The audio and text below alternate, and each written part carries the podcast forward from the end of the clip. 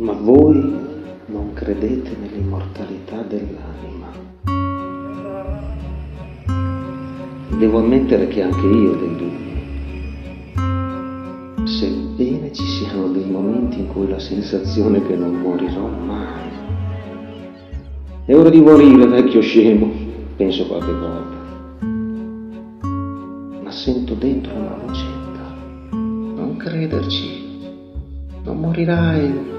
È arrivato il direttore!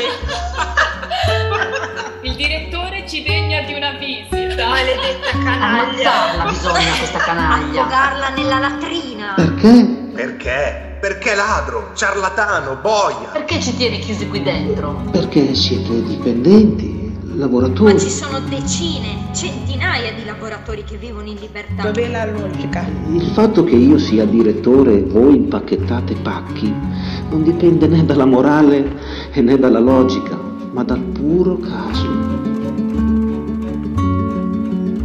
Chi è stato assunto sta dentro, chi non è stato assunto sta fuori. Direttore, la prego, ci lasci andare. Non posso, non è in mio potere. I vostri vicini e la polizia vi prenderebbero e vi riporterebbero subito qui. Vi rimane una cosa da fare, convincervi che la vostra permanenza qui è indispensabile.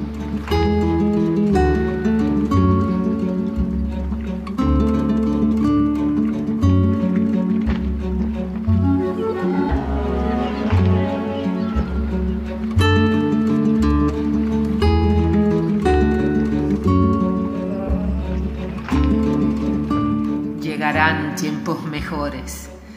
La verdad triunfará y entonces para nosotros será una fiesta.